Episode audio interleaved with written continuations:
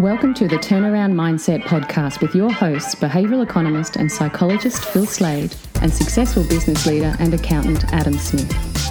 In these unprecedented times, decisive and fearless leadership is critical to any business transformation. Each week, our hosts will unpack the tough and intimate questions we all face as professionals, offering no nonsense business advice to those bold enough to think and act differently. Now, here are your hosts, Phil and Adam. Hi, everyone, and thanks for joining us today at the Turnaround Mindset and to this very special ballpark podcast series dedicated to a single topic thriving or failing at business. What makes the difference? Yes, Phil. Look, over the next few weeks, we'll be working through the seven principles needed to successfully turn around a business. Today, in part one of this series, we're here to talk about principle one, which is making sense of the chaos. Yeah, now this seven part series is based on our experience of working with financially distressed companies, advising leadership teams, and working with agencies in difficult moments when they have to navigate great complexity, such as downsizing or diversifying operations in order to survive. Yeah, look, this podcast series comes at the right time. You know, COVID has wreaked financial havoc to Australian businesses here and also, don't forget, around the globe. The impact of border closures, both domestically and abroad, you know, it may have helped to curb the spread of the pandemic, but let's be honest, it's had devastating economic consequences on small businesses and long term repercussions on our key industries such as tourism, education, and aviation. Now, we're very fortunate in Australia that the federal government has really done a good job in taking vigilant and proactive steps to support businesses impacted by coronaviruses with, you know, government schemes like JobKeeper, which uh, is a wage subsidy paid by the government, allowing employers to continue paying their employees whether they're able to work or not.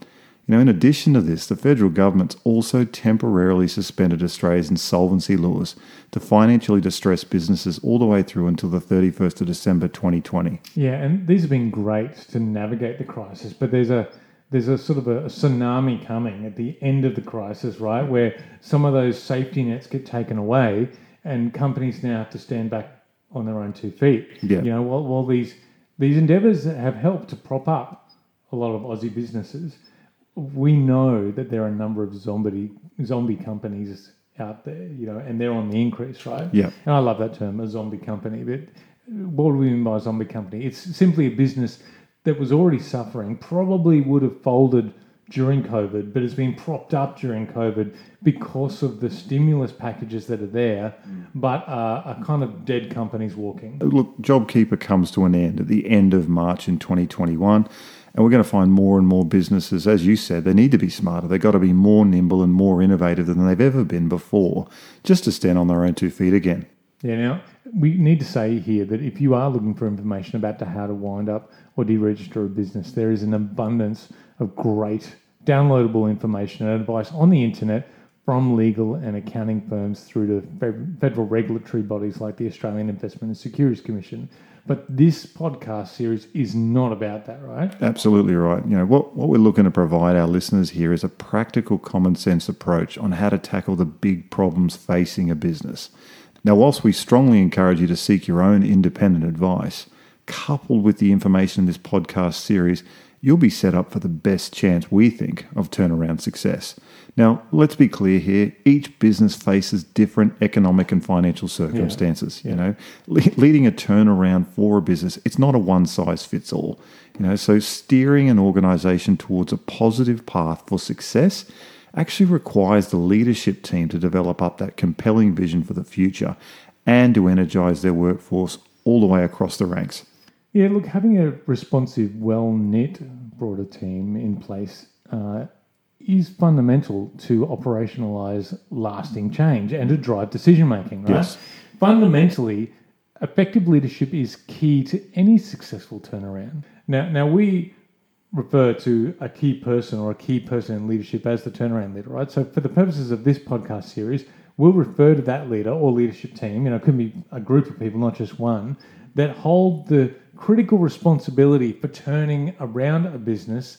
We will refer to them as the turnaround leaders. Yeah, right? no, I think that's a safe play. Now, this type of leader that we're talking about here, Phil, you know, with the right expertise and experience, chances are you're going to be sourcing this type of an individual or team uh, externally. You know, but we do know that a lot of businesses right now may not have access to those type of people or the financial means to appoint this type of professional in their business. So what we're trying to do is is this special podcast series it's really designed to provide advice to those doing it tough and just need some help on how to actually get their business going again. That's right. This is this is for the person who is the turnaround leader that's going, holy crap, how do I got to turn this around? Right, That- Absolutely. That, moment where you just go, this is all on me. You know, what do I do? This is the, these are these are the, the, these are some principles over the next four part series that are going to really unlock that. Yep. But finally, before we begin on principle number one, I mean, this is quite the build up now, right? We must acknowledge that the advice given on this podcast is general advice and may not reflect your personal or individual circumstances. If you need to discuss your personal situation, please visit us at theturnaroundmindset.com. So, anyway, Adam, how do we make sense of the chaos? Well, look, you know, following any period of cyclical downturn, or in this case, what we're talking about here is a pandemic, you know, employees will generally be feeling uncertain and pretty fearful about what's happening and what is going to happen next. So, in, in these environments, uh, companies panic. They wrongly say yes to new engagements in order to get cash through the door rather than asking whether new work will actually turn a profit. This will only make you feel good in the short term, but what people don't realize is that this type of behavior will only make things worse. It's a, it's a very it's a short termism in reaction to the panic that's created by people within the organization panicking. So, how are we going to fix this? Phil, I think, you know, from my experience and your experience, we, ha- we have to acknowledge that the turnaround leader is responsible for driving that psychological shift needed mm-hmm. across the whole team or business. And it's up to them to restore people's confidence in themselves and in one another. You know, you know, in essence, the turnaround leader has to be the change agent. So, step one in making sense of the chaos, the first step is to clearly communicate the way forward. What are we talking about here? We're talking about a written plan. The turnaround leader must openly share their evaluation of the situation, be clear about their strategy to address the issues within the business, and demonstrate their commitment to taking decisive action. Yeah, and, you can't underestimate how long this can take. The written plan should prescribe roles and responsibilities. Uh, it should empathize with the receiver, so the person that's reading the plan or, or going to be communicated to. Uh, it needs to outline timelines and expectations, and then it needs to have enough detail at the end so people are in no confusion about what they need to do next. Because confusion and ambiguity l- makes people think if I don't know what I'm doing, then they don't know what they're doing. Nobody knows what they're doing, and it descends into chaos, right? So discipline must be applied to communicating what decisions are being made about the business uh, and what stakeholders are impacted and how they're impacted, particularly if the receiver is being impacted. This is all part of getting buy-in across the company on what we need to do to get us out of this situation and move from failing to thriving. Well, look, you know, a written plan does all that, but you know, we still can't escape the fact that the tough decisions are still going to need to be made across the business.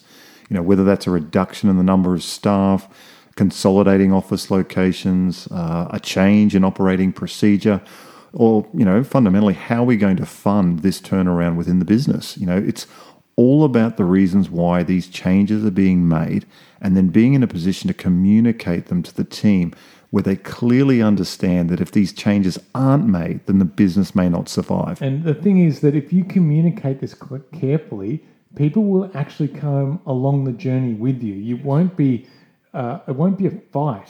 It's also important to keep in mind that the plan uh, is kind of like how Adam you treat traffic lights. I know they're just suggestions, right?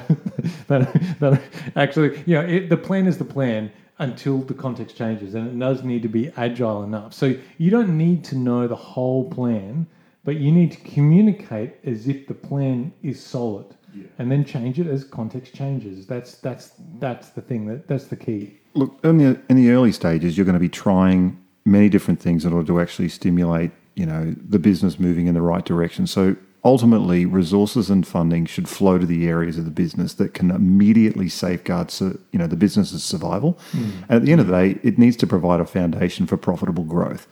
So, you know, once you've put this written plan together, businesses may need to make sizable changes to support the new strategy, hmm. you know, particularly around how the business uh, creates value for its customers and where it could potentially save costs.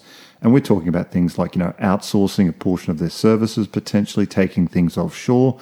You know, but what's really key here is that you have to remain disciplined, focused, and alert to changing circumstances, whilst at the same time keeping the big picture front of mind. Now, Phil, we talk about the psychological shift needed here with employees, you know, to support the plan for the future. But, you know, we, we, we are talking about the turnaround leader having a level of emotional intelligence, you know, to tap into people's, be, you know, beliefs and values. You know, can you take us through that? Yeah, look, really quickly, and I mean, obviously, people spend their lives, you know, nuancing this, but a great rule is is one of the ones that I keep harping on about is APSI. APSI is this process of activate, partner, strategize, and implement. And if you can remember that, activate, partner, strategize, and implement, you will be able to communicate with clarity, with influence, uh, and you'll be able to negotiate better. You'll be able to to to cut through some of the resistance that people put up. Unless you activate the listener. Why is this important to me? How do I fit into this place? What is the role that I that I need to to assume? You need to activate their um, um, their their mindset, uh, and they need to know that they're being actively listened to. You know, and that you're actively listening not just to them but also to the market, to the business. Um, and that leads naturally. Often people want to go once I once I've got the light on the hill. Once I know how I fit in us getting to that light on the hill and where we're going and how we're getting there and sort of why we're getting there. People go into the detail of what's the next step, but that's not actually what the brain says. The brain actually says, "Okay, I get all that, but do you understand what it feels like for me to have to go through that?" You know, you up there on your ivory tower. Do you are you just some sort of dictator? And so being able to very quickly and succinctly go, I get how this feels for you. This is about empathy, partnering with them. Um, because what this will do is it will- shift the conversation of you talking at them, and then all of a sudden they'll read the, com- the communication, or you'll be having a conversation like it becomes us navigating the, the challenge that's in front of you. That's what that's the crucial piece here. Once you've got people working with you to address the situation, then you go. "Eh, Now, what's the strategy? Now they'll be much more likely to be okay with that because they're trying to solve a problem with you. And then once you've got the strategy, you've got to give enough detail. The implementation is how is this going to be implemented? What are the next steps for them? Not just for the organization as a whole, but for the person that's reading the email or the communication. What do they need to do in order to, to, to move forward with confidence in this plan for them? If you don't follow that, process, the APSI process, activate, partner, strategize, and implement, what happens is people's reactivity um, jumps out. People feel threatened, and their threat um, instinct gets gets uh, triggered, and all of a sudden it doesn't matter what you say after that. If you don't provide them the right information in the right order, uh, which satisfies the questions that the brain will al- uh, already be asking, you will have reactivity and problems and resistance within your people.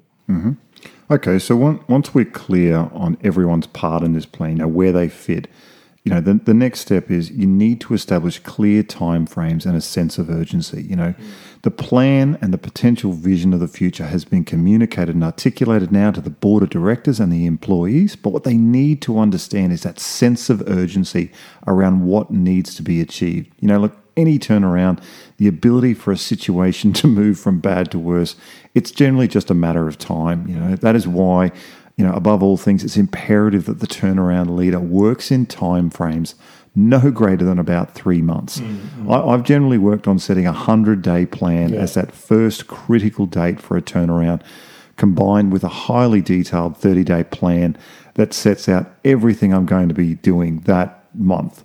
You know, mm-hmm. whether it be a focus on customers, operations, financial performance, innovation, you know, it's all set out on a daily basis. People know what I'm going to be doing uh, day to day, week to week for the first 30 days. Yeah, and that's really important because you can then track and measure that, right? You can be held accountable to that, and people trust you because you said in the next two days this is going to happen, and then it happens. So what we're stating here is that the turnaround leader needs to be absolutely clear to the team, to internal stakeholders, to boards of directors, to external stakeholders, that over the next 100 days, significant improvement in performance is needed and requires everyone's full support to get there, right? When everyone is huddled together on the life raft, it means that everyone must work together and support each other to ensure the best chance of survival. Capitalising on this sense of urgency is key to help remove many of the internal obstacles and politics that may have been faced previously when trying to uh, when trying to drive massive change to a business. What are they doing? What's my role? Uh, and turn them from having a conversation at them to saying we're in this together. You know, I understand this feels. We're all on the life raft. We all need to paddle to get out of here. So that, that's probably not a bad segue into the third sort of uh, thing to look at, which is enable the management team to deliver and champion the change. You know, by clearly outlining the overall strategy and immediate next steps. Yeah. You know, success depends on the leadership team paying attention to the specifics of a company and its people and capitalizing on those strengths and expertise to resolve matters and implement change effectively. So, primarily, the turnaround leader must bring cohesion back to the senior management team through regular daily and weekly meetings focused on detailed financial and operational performance information. Yeah, in the first 100 days, um, it's, it's, there needs to be this strong focus from the turnaround leader on granularity of data as they question and pull apart all of the underperforming areas of the business. Um, it's painstaking, it's surgery, it's business surgery, right? In this critical phase of the turnaround, it is data that is used to drive decision making versus gut instinct. Hmm. As whether you like it or not, every decision made affecting the business will come under scrutiny from the board of directors and the team itself, who are all individually dealing with their own insecurities and frustration caused by the business downturn. Essentially, you've got a whole lot of people going through grieving processes. They're hmm. grieving. This is painful. You, it's an emotional experience. If you add emotion into the decision making process, you ju- it's just complexity on complexity. Data is simple. It's emotionless. That's the point. Now, talking of data, the- you know, the turnaround leader requires that right information fast, Phil. Mm. You know, you know, within the first 30 days, the turnaround leaders he needs to work collaboratively with the management team, you know, to institute a series of practical methods of taking control of, you know, each and every operational and financial issue that exists within the business. Mm. It's having that rifle aim focus to sort of really get on on what are the handful of key metrics that we really need to be looking at, you know, on a daily and a weekly basis with each individual member of the team, you know, and putting delivery accountability in their hands, you know. You know, a successful corporate turnaround depends on building trust with management who, you know, in conjunction with the turnaround leader, has the capacity to influence the wider team's behavior and the capacity to endorse the changes needed within the business. So that brings us to the end of this week's podcast on Principle One, making sense of the chaos. But to summarize, first, clearly communicate the way forward. What is your role? What am I doing? What are they doing? How do you fit in the overall sense? Two, establish clear timeframes, a sense of urgency, and learn what it is to empathize with how the other person is going to feel during this change so that you're a human, so that you turn them from being talking at them to partnering with them. Three, be articulate about the overall strategy moving forward. And finally, give enough detail in order to enable the management team and employees to deliver and champion the change at every level of the organization. APSI, activate, partner, strategize, implement. Leave no room for ambiguity. Join us next week as we delve into part two of this special podcast series looking at thriving or failing at business. What makes the difference? We'll see you there for Principle 2 and 3. Thanks for listening to this week's episode of the Turnaround Mindset podcast. If you liked what you heard today, please head over to iTunes, Google, or Spotify, hit subscribe, and share the podcast with someone you think would benefit from it. Don't forget to leave a five star rating. To download this episode and access other relevant content, please visit our website www.theturnaroundmindset.com. Join us next week for another Turnaround Mindset episode, and remember, The only way it gets better for you is when you get better.